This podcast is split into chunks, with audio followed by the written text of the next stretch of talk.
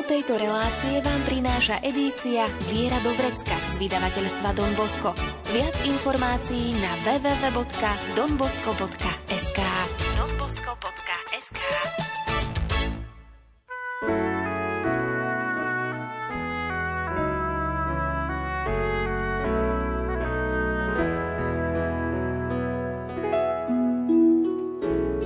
Viera do vrecka. Praktická príručka každého kresťana. Viera do vrecka.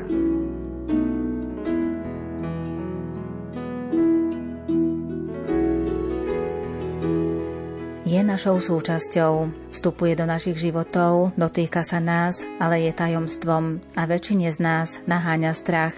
Skôr či neskôr sa ocitneme v jej zovretí a budeme musieť ísť.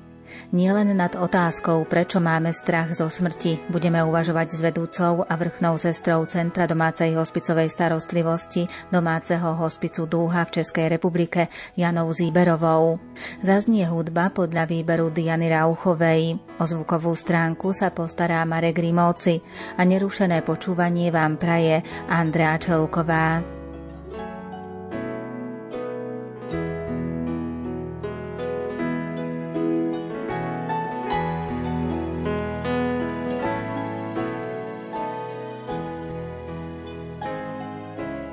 Všetci vieme, že náš pozemský život sa raz skončí a raz budeme stáť z očí v oči smrti. Ako ju ale vnímame? Jak vnímáme smrt?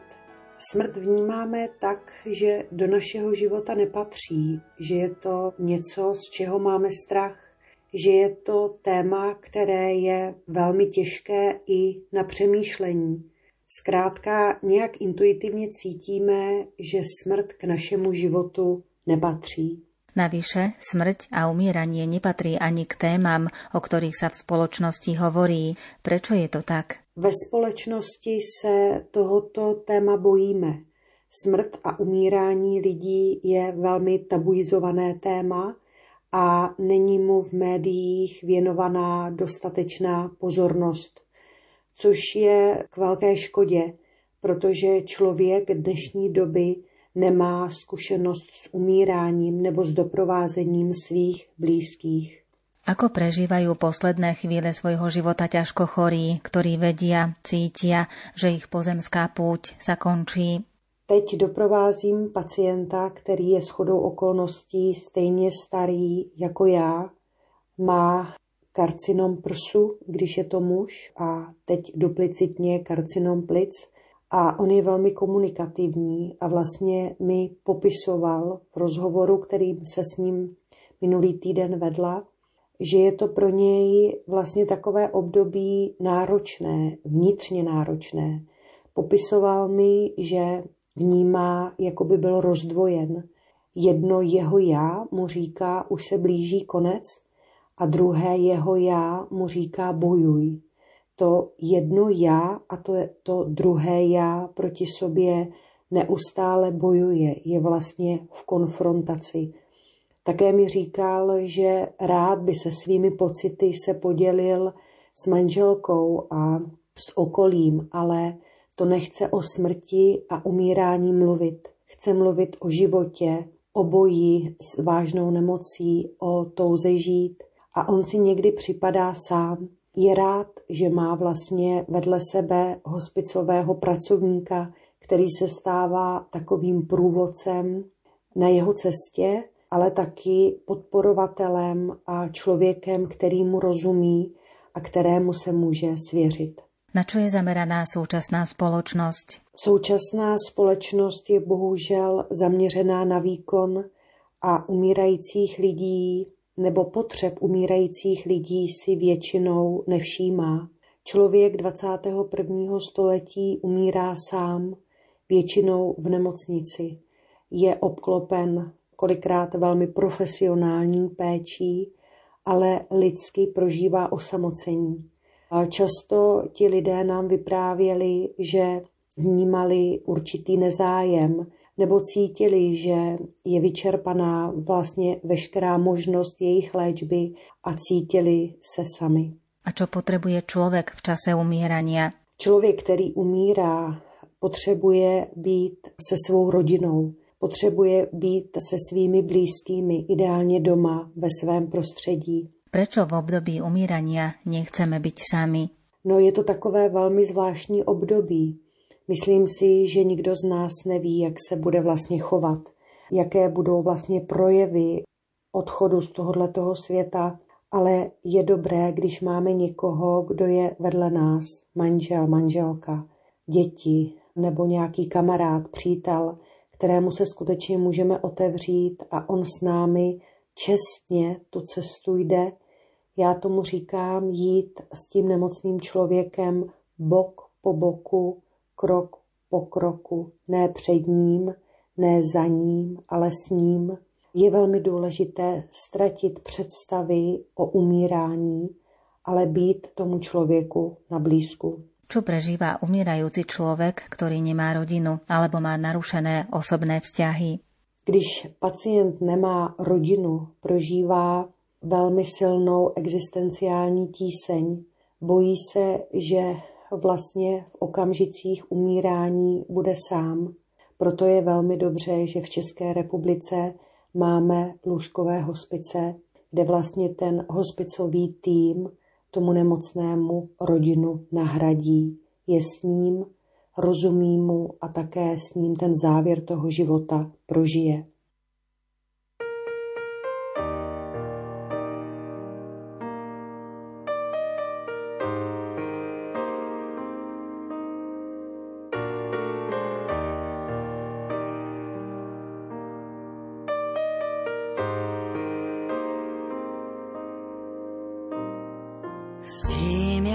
Se tma tiše plíží, máš strach se ptát, zda kdo má tě rád a co bude dál.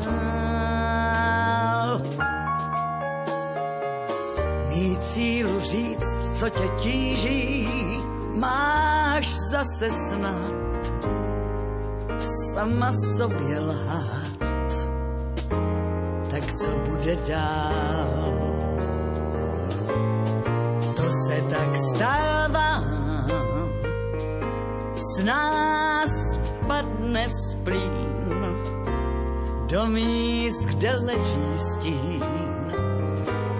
Jen vzpomínka trýznivá z nás starej hřích místy zavál ho sníh bude dál?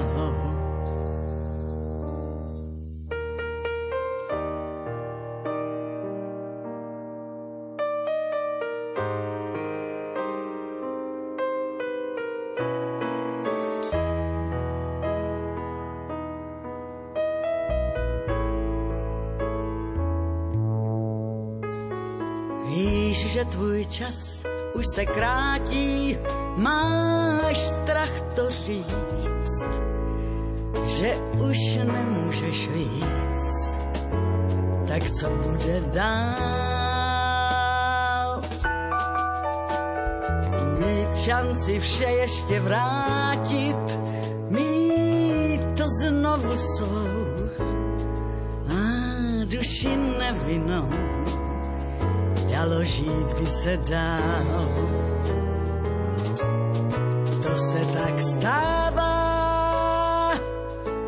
S nás padne splín do míst, kde leží stín. Jen vzpomínka trýznivá z nás starej hřích. Místy zavál ho sníh ale co bude dál?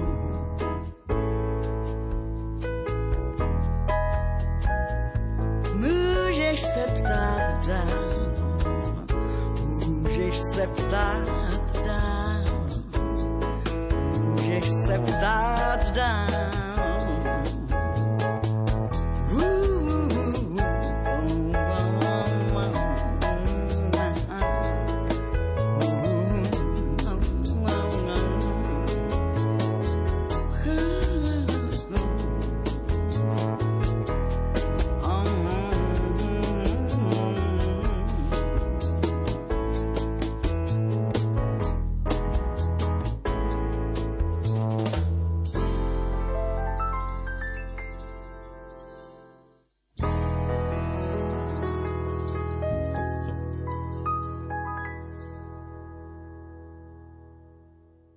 Potrebuje každý z umírajúcich ľudí?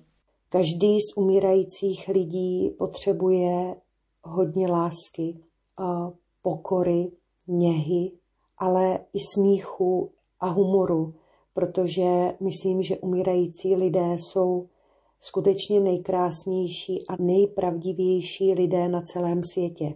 Oni už nemají na sobě různé masky, příkrasy a nebo různé make-upy, ale jsou pravdiví a jsou upřímní. Velmi poznají, jak jsme na tom my, jestli jsme třeba v kondici, jestli jsme pro ně otevření, jestli nejsme smutní, jsou zvláštně citliví a je krásné a nebojte se nebo nebojme se s těmito lidmi být, protože dostaneme od nich spoustu darů. Co všetko garantuje hospicová starostlivost?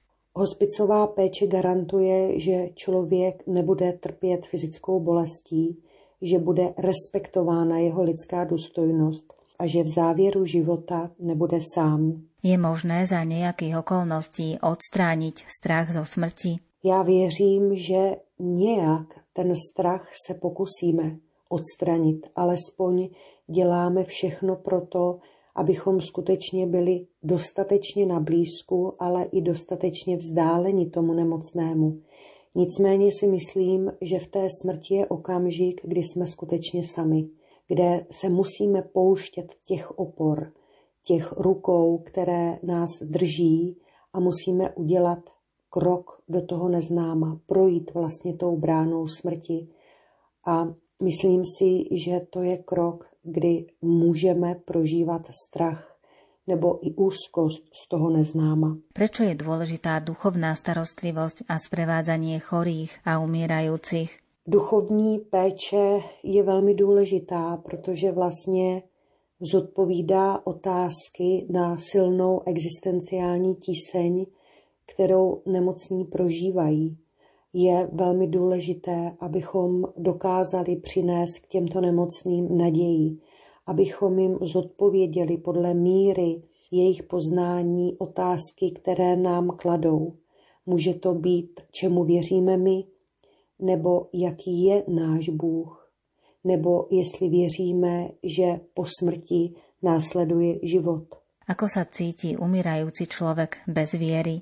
Člověk, který umírá bez víry, já myslím, že takový člověk neexistuje.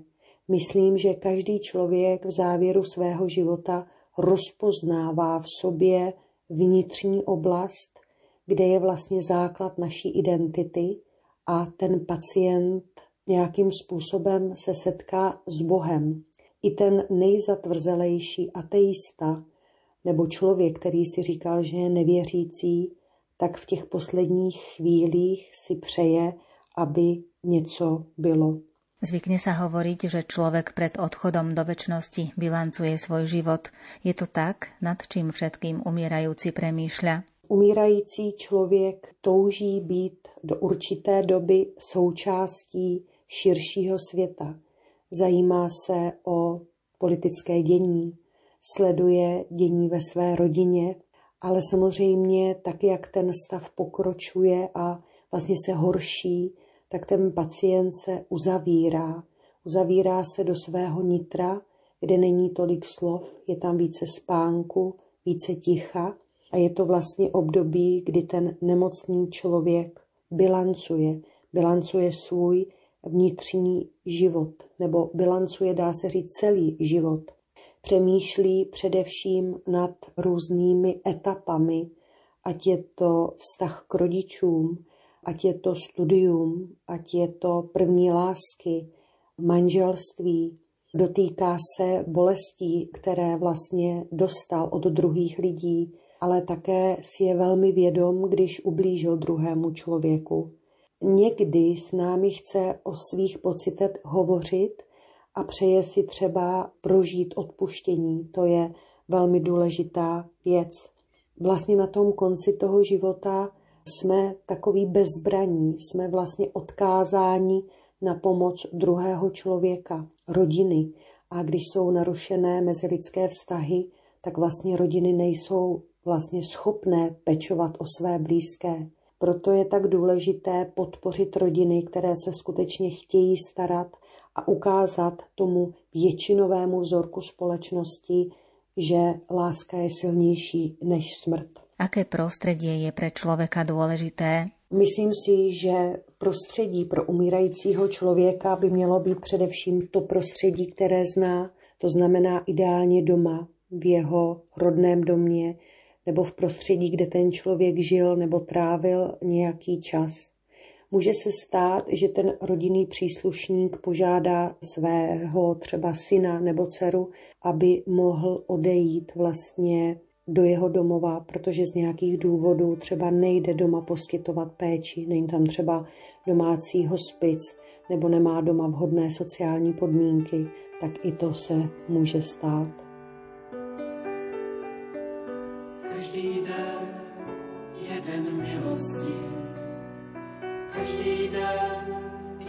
Jeden milostí, každý den jeden milostí, když jej celý svému pánu odevzdáš. Každý den jeden radostí, každý den jeden radostí, každý den jeden radostí, když jej celý svému pánu odevzdáš. Každý den jeden vítězství, každý den jeden vítězství, každý den jeden vítězství, když jej celý svému pánu odevzdáš. Každý den jeden milosti, každý den jeden radosti, každý den jeden vítězství, když jej celý svému pánu odevzdáš. Každý den jeden milosti, každý den jeden radosti, každý den jeden vítězství, když jej celý svému pánu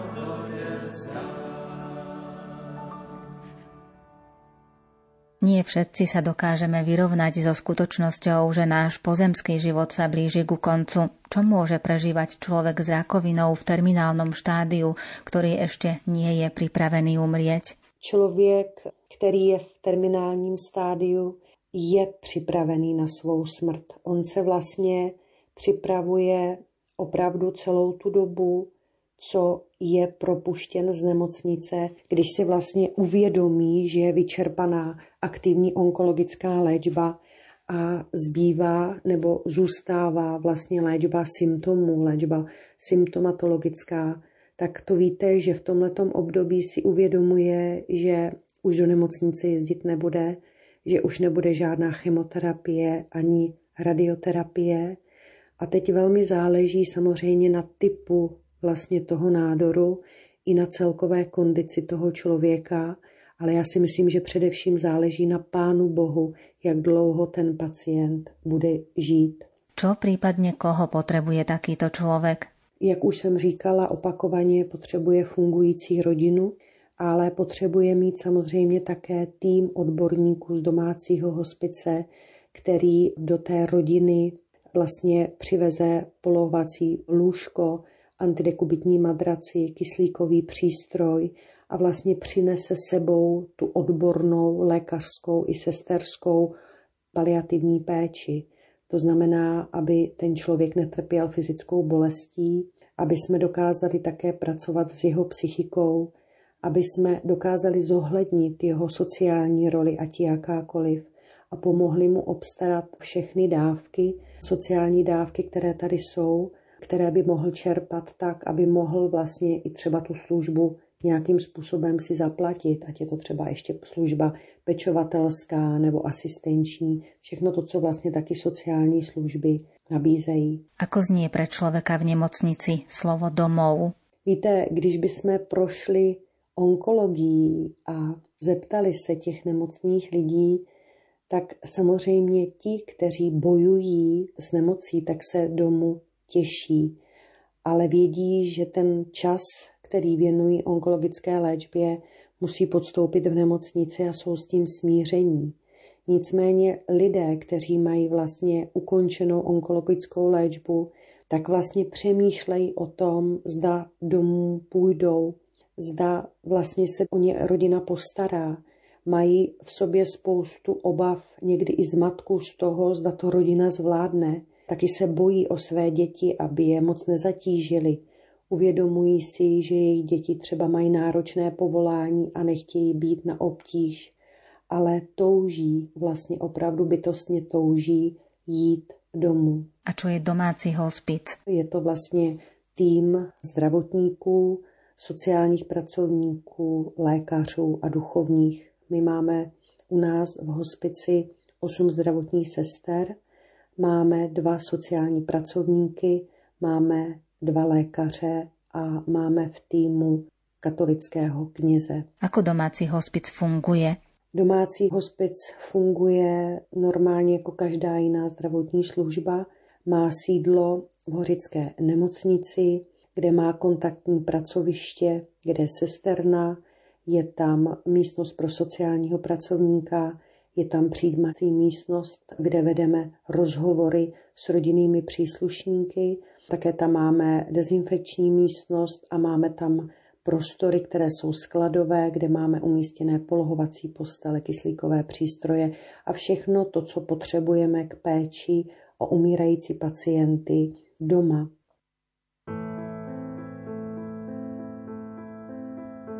Nech v nás zomrie všetko zlé. Nech v nás zomrie všetko zlé. Nech len svetlo zaplaví rany duši poľaví.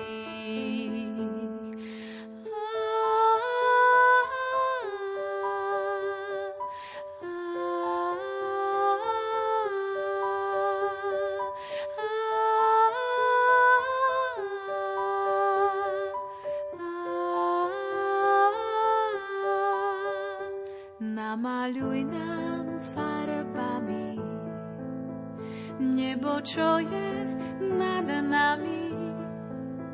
Nechaj krásu rozliatú, nech stále vieme, že si tu. Tak spievam baladu o umieraní, spievam baladu o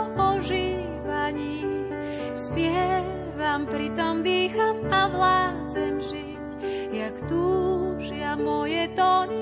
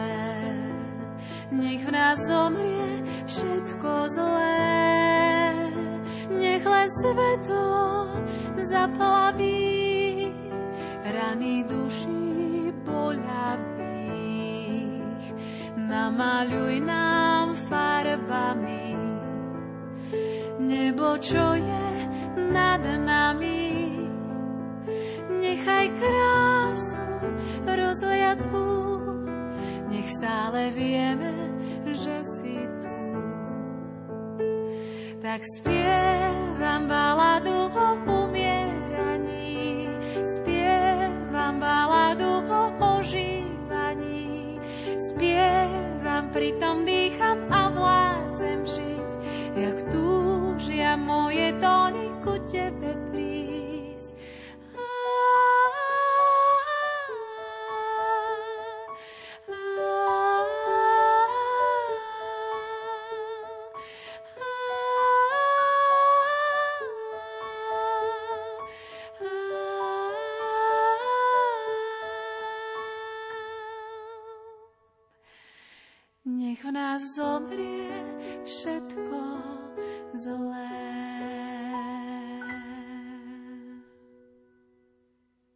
Čo môžu urobiť blízky pre človeka, ktorý je v domácom prostredí a má zabezpečenú starostlivosť prostredníctvom domáceho hospicu? Já si myslím, že můžou kolem něj udělat takový kruh bezpečí. Pokud možno je dobré, aby se chovali normálně, aby respektovali ten každý den, já tomu říkám prožít ten den naplno, nedělat si žádné plány, co bude za týden nebo za rok, ale žít ten aktuální přítomný okamžik.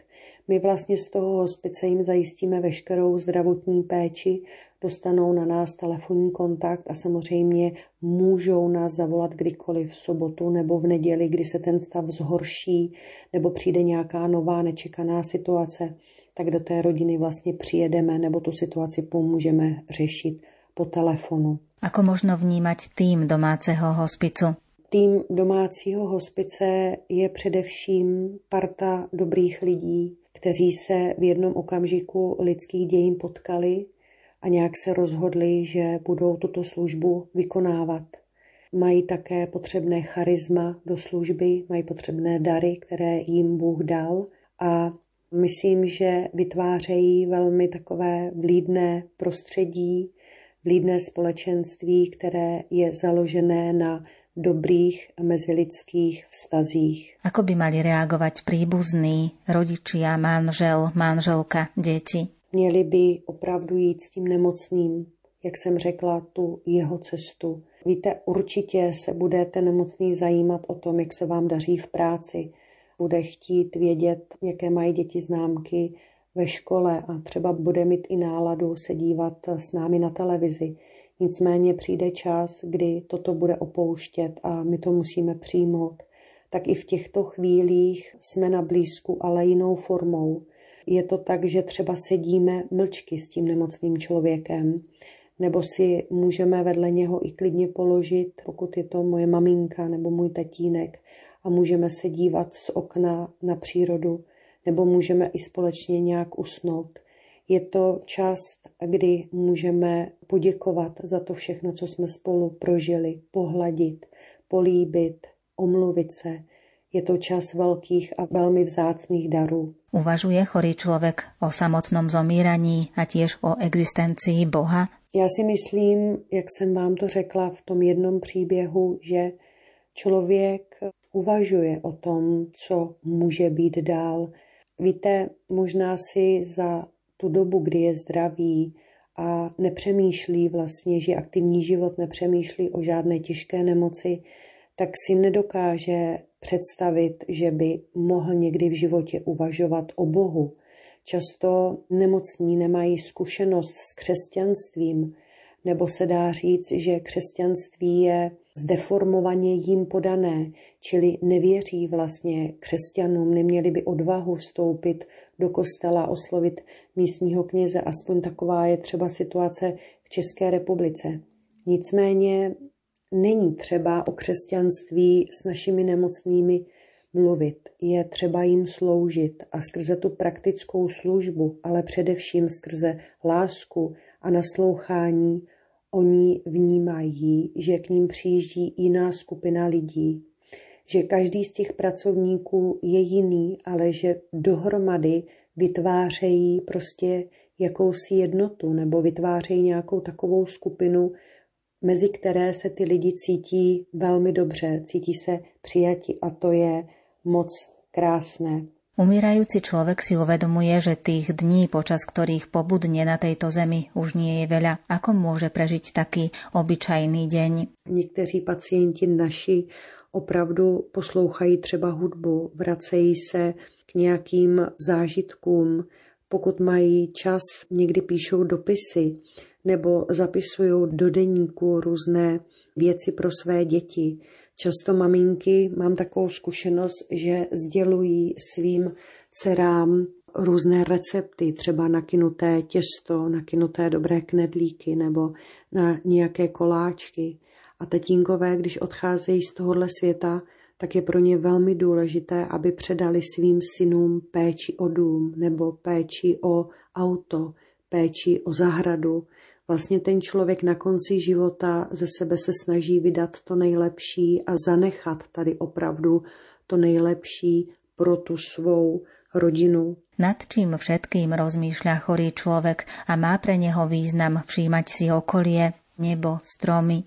Já si pamatuju s jednou svou pacientkou, která už byla hodně křehká, měla karcinom slinivky, tak jsme se dívali na zimní krajinu, protože napadl čerstvě sníh, byla taková vánoční doma a ona mi říkala, víte Jano, pro mě ty Vánoce budou poslední, ale já se nebojím zemřít, protože i díky vám vím, že po tom životě něco je a že se tam můžu setkat se svojí maminkou, se svým tátou, ale taky se svým synem, který mi zemřel mladý.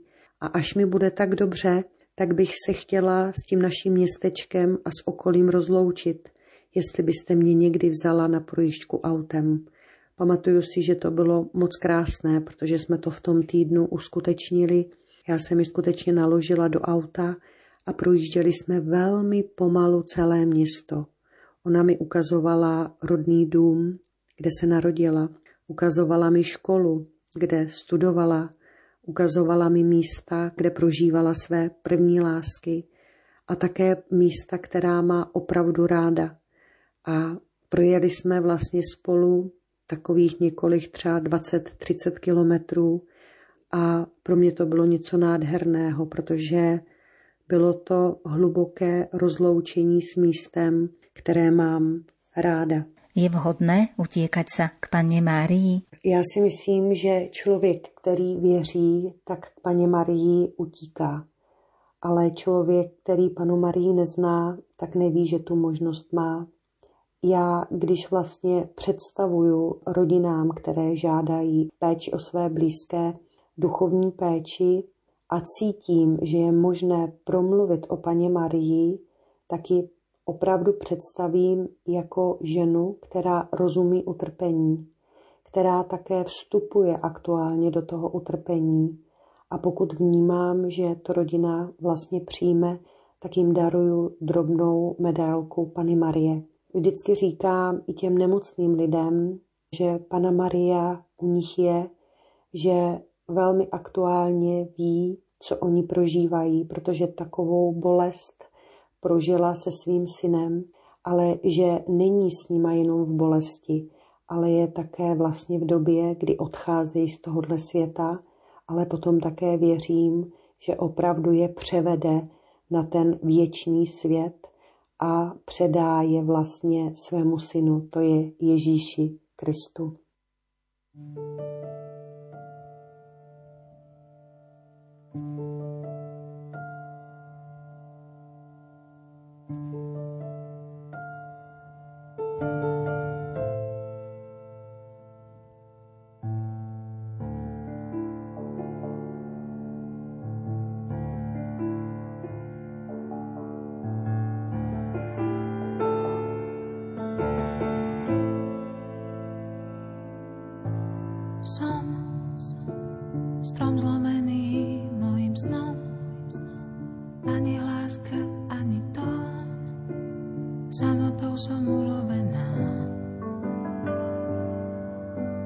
Sú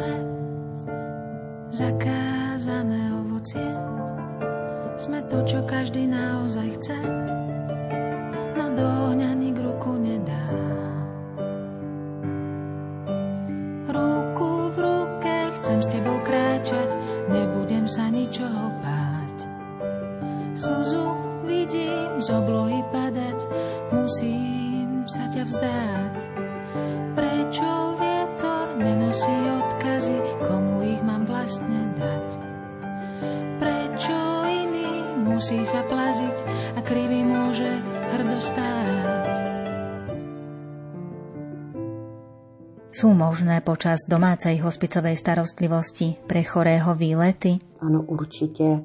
Pokud ten nemocný jenom trošičku chce a má ještě dobrou kondici, není mu nějak výrazně špatně, tak samozřejmě je možné ty výlety dělat. Je to v nějaké takové preterminální fázi, protože v té terminální fázi pacient už většinou leží nebo pospává a vlastně by to bylo pro něj zátěž. Takže určitě v nějakém období ano, ty výlety krátké, potom okolí nebo místa, které by si přál navštívit, tak splnit. Potrebuje člověk v terminálnom štádiu ochorenia nádej? Zcela určitě potřebujeme ji každý. Každý. Jenom je otázka, jestli má umírající člověk kolem sebe lidi, kteří sami dokážou přinášet naději nebo zpřítomnit naději tom životu věčném. Proto je velmi důležité, abychom si také uvědomili i naše povolání křesťan a zdravotník a vlastně dokázali zpřítomnit nějak Boha skrze službu. Už ste spomenuli, že v týme vášho domáceho hospicu, v ktorom pôsobíte, je aj. Je pre umírajúceho rozhovor s kňazom dôležitý? Rozhovor s knězem je důležitý vždy, pokud samozřejmě o to ten pacient zažádá. Ale někdy nám ten nemocný člověk sdělí tak důležité a především těžké věci, že jim musíme nějak nabídnout vhodně službu kněze a to proto, aby zažil úlevu. Třeba u žen, které byly na interrupci, tak je to velmi těžké sdělení a oni v tomhletom období se k tomu vrací a ten pocit vlastně sejmutí toho, co člověk jako podstoupil a odpuštění, ten akt odpuštění tak to je možné jedině skrze kněze. Takže samozřejmě ten kněz, pokud uznáme, že ten pacient ho přijme, tak přichází do té rodiny. Také jsme svědky někdy, že se pacient rozhodne být pokřtěný. Vzpomínám na jednu pacientku, byla to žena poměrně mladá, měla krátce diagnostikovaný taky karcinom slinivky a ona si sama na našich webových stránkách našla, že máme v týmu kněze. A vlastně nás požádala, abychom hned při první návštěvě, která byla ze zdravotní sestrou a lékařem, kněze přivolali. Já jsem z toho byla trošku šokovaná, protože většinou při první návštěvě lidé nežádají návštěvu kněze. A tak se mi to samozřejmě slíbila a ve večerních hodinách jsem s knězem k ní jela. Vím, že paní jenom reagovala na jeho podněty, ale celá rodina byla taková vlastně vyděšená, proč kněz do domu, proč si to přeje maminka, která nikdy vlastně nenavštěvovala kostel, ani se nemodlila.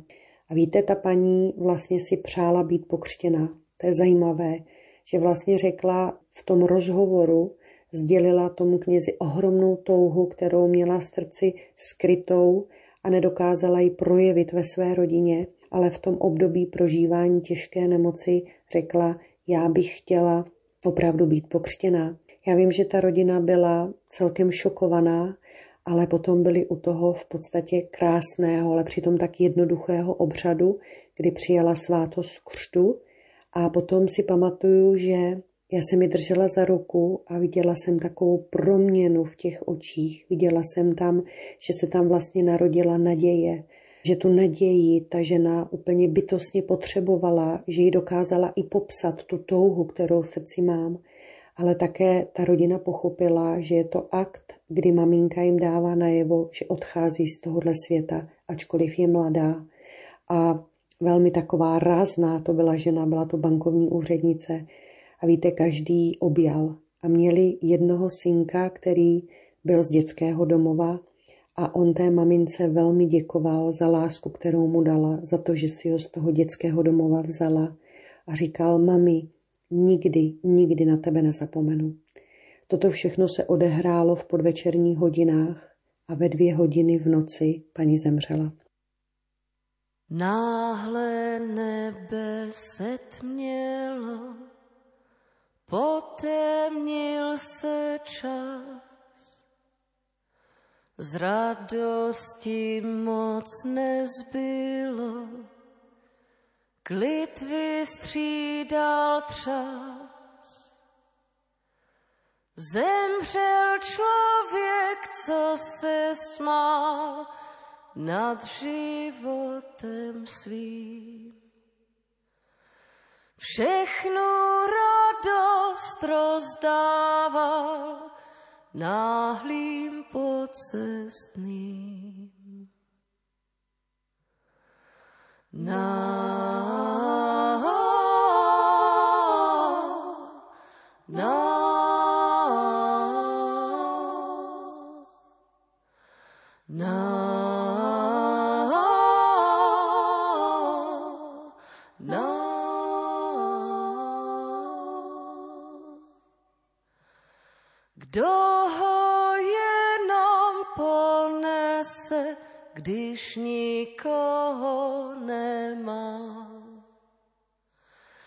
Šel sám jednou po lese, nevrátil se k nám. Mm.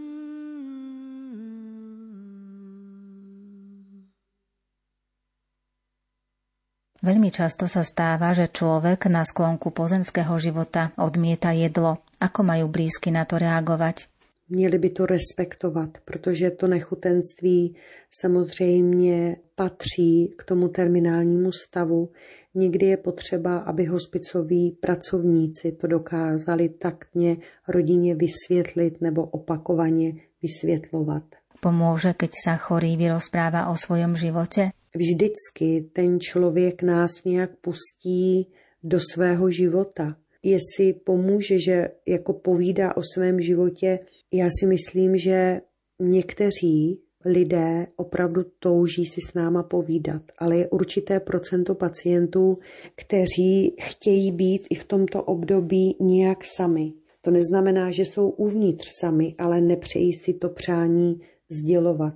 Takže známe zvlášť starší ročníky, nám samozřejmě rádi vyprávějí o tom, co prožili, kde všude byli, kolik měli dětí, kolik mají vnoučat. Je to krásné vzpomínání, ale třeba mladí lidé nebo mladí pacienti, kteří odchází z tohohle světa, tak se dá říct, že třeba bojují o každý den a nechtějí nás nějak pustit do nějaké minulosti ale bojují za tu přítomnost a bojují za ten každý den, kdy chtějí být s těmi svými blízkými co nejdál pro děti nebo z důvodu, protože třeba jsou to mladí manželé a jeden opouští toho druhého.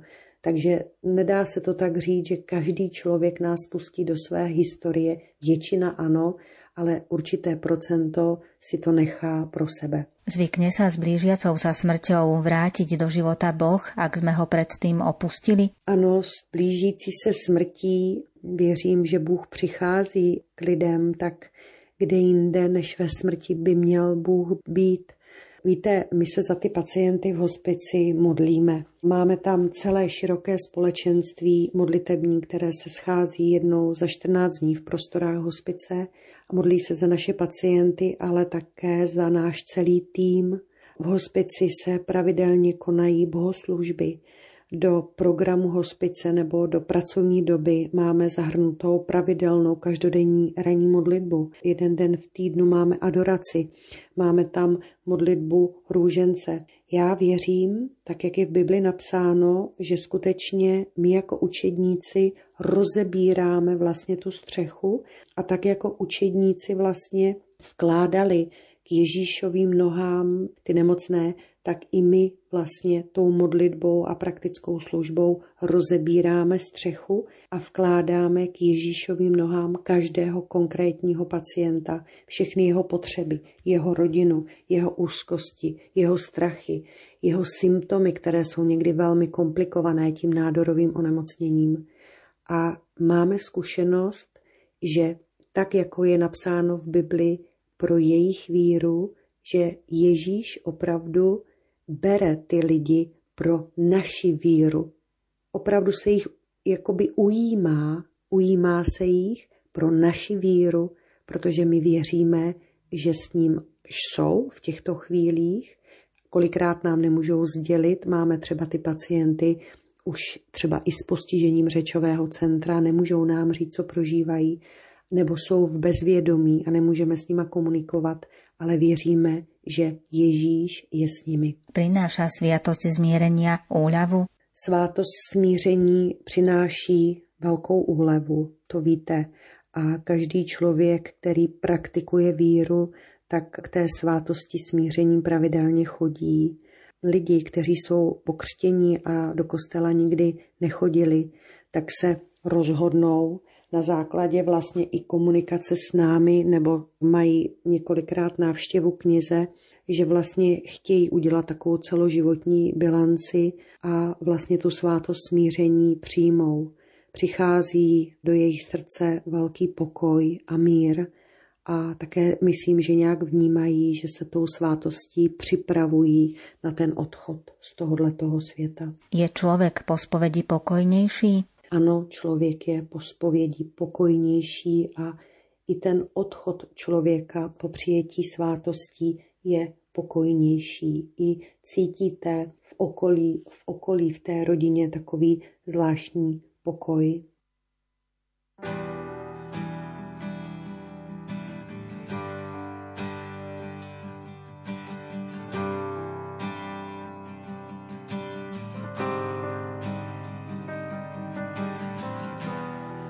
Tě potřebuji, si zde v sladkých i hořkých dnách. Ty si na každý den, když tě potřebuji, si zde v sladkých i hořkých dnách. Ty si na každý den, ty si můj král, ty jsi můj král. Ježíši, Ježíši, jsi moje láska, tebe vyhlíží, ty jsi můj král, ty jsi můj král. Ježíši, Ježíši, jsi moje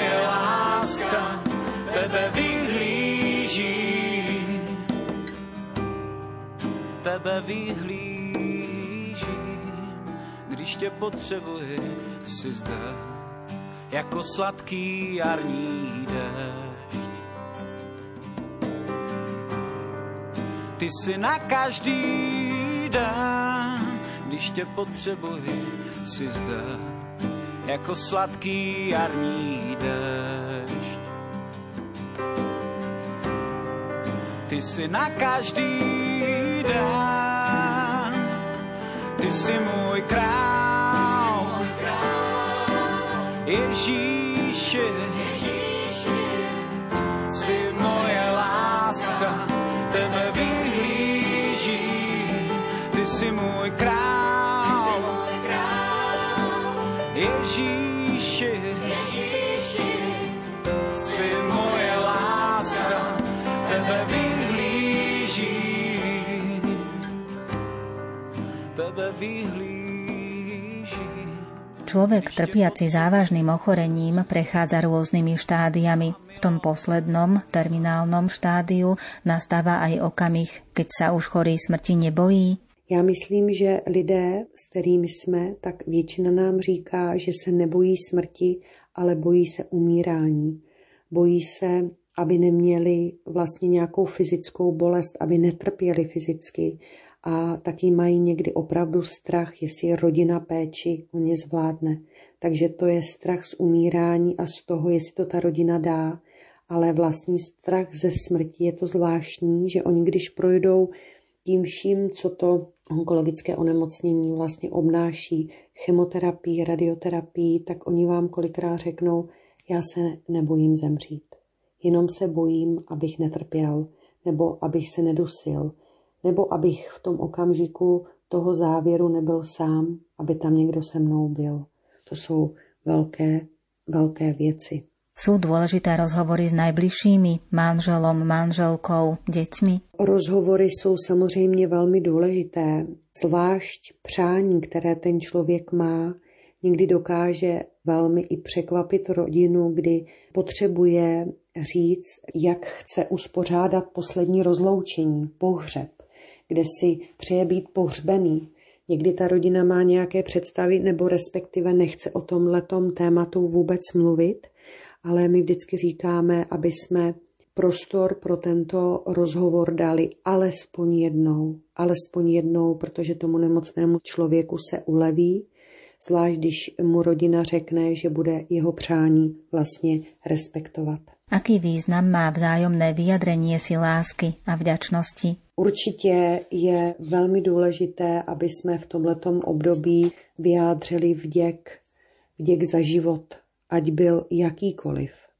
Aby jsme dali tomu životu, který se před námi rozprostírá, smysl a on smysl dává, protože ty lidi v tom závěru toho života skutečně předávají svým blízkým velké dary a my jsme i svědky takového vnitřního uzdravení, zvlášť když třeba mezi sebou nemluví tatínek a syn, nebo maminka a dcera, nebo je mezi nima nějaké vlastně období, kdy si nějakým způsobem nerozuměli, tak v těchto chvílích už není potřeba nějak se vracet do toho, co bylo, ale když jste s těmi umírajícími lidmi, tak se vlastně tato místa, které máte hluboko uložená ve svém srdci, tak oni se nějak automaticky otvírají. A tím, že posloužíte tomu svému blízkému, tak se vlastně i uzdraví.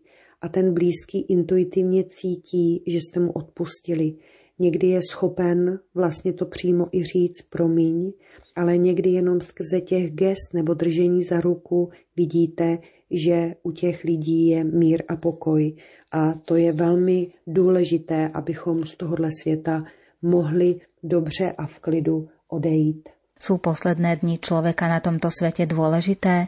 Poslední dny člověka na tomto světě jsou důležité. Jsou důležité i z toho důvodu, že si je budeme velmi, velmi pamatovat.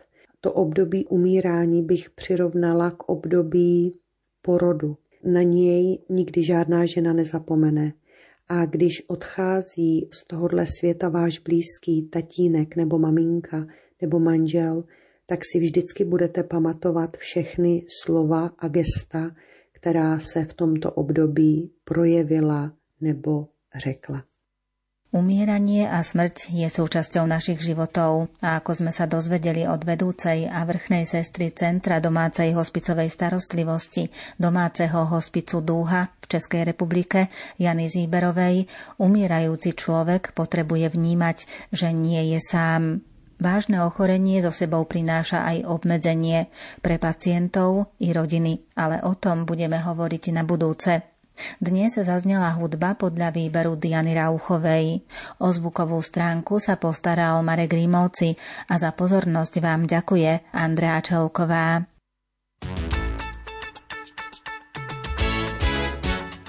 Tému tejto relácie nájdete v edícii Viera Dobrecka z vydavateľstva Don Bosco.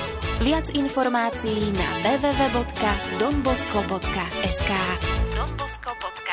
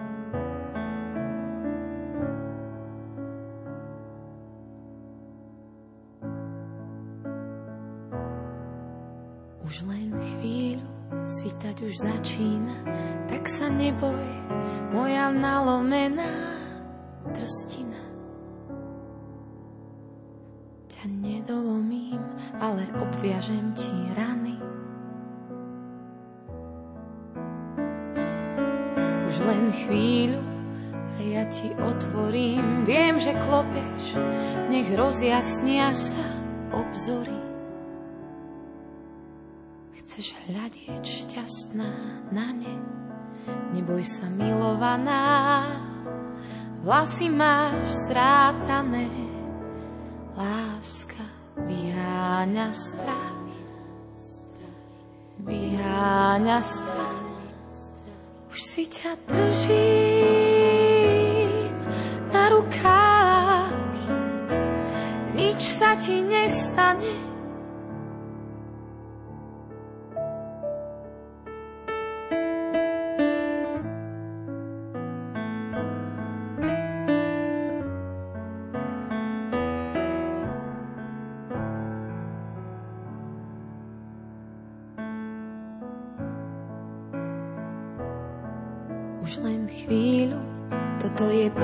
Dočasné, viem, že prosíš, nech dymiaci knôt nezhasnem.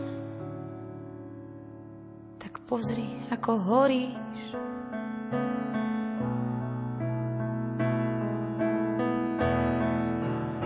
Spočívaj vo mne, z ťa jahňa v ovčíne, keď prosíš o chlieb, varí nedám ti iné.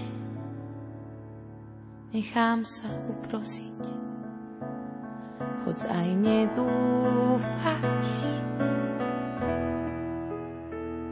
Láska vyháňa strach, vyháňa strach. Už si ťa držím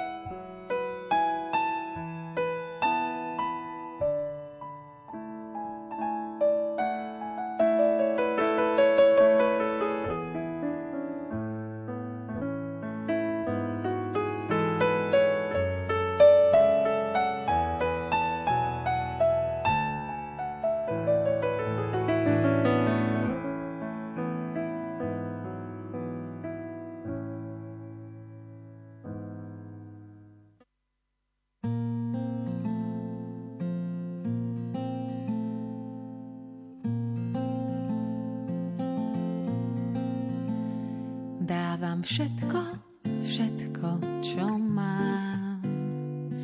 Nič nenechávam pod posteľou, len ty rukou smelou ma držíš rád, keď toľkokrát príde pád. Dáš mi túžby a čierny čaj. Pošetkáš mi, no tak sa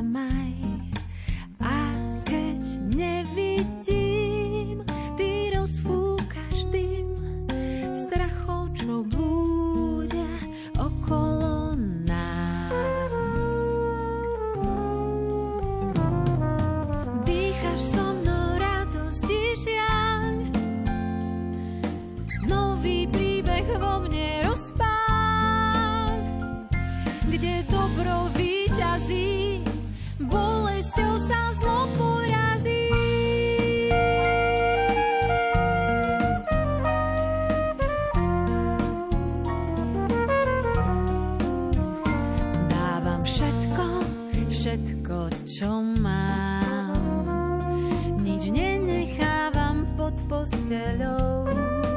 Len